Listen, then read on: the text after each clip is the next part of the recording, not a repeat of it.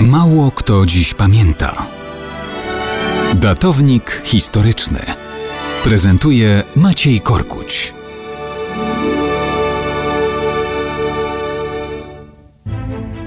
Zdecydowanie za mało ludzi dzisiaj pamięta, jaką rolę w wydarzeniach września 1939 roku odegrać miała Wielka Brytania i Francja.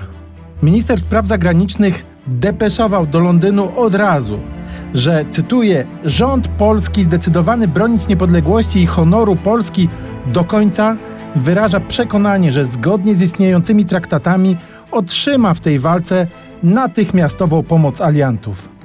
2 września 1939 roku minister Beck zaprosił do siebie ambasadorów Wielkiej Brytanii i Francji. Brytyjczyk meldował swojemu rządowi, że Polska oczekuje, że Brytyjczycy poinformują o możliwie szybkim przystąpieniu do wojny oraz że Polska oczekuje, że samoloty brytyjskie odciągną poważną część samolotów niemieckich działających na froncie w Polsce. Brytyjski ambasador pisał wprost: Jestem przekonany, że otrzymam możliwie szybką wiadomość o wypowiedzeniu przez nas wojny oraz o tym, że nasze lotnictwo wytęży swe siły w działaniach na froncie zachodnim celem odciążenia frontu polskiego.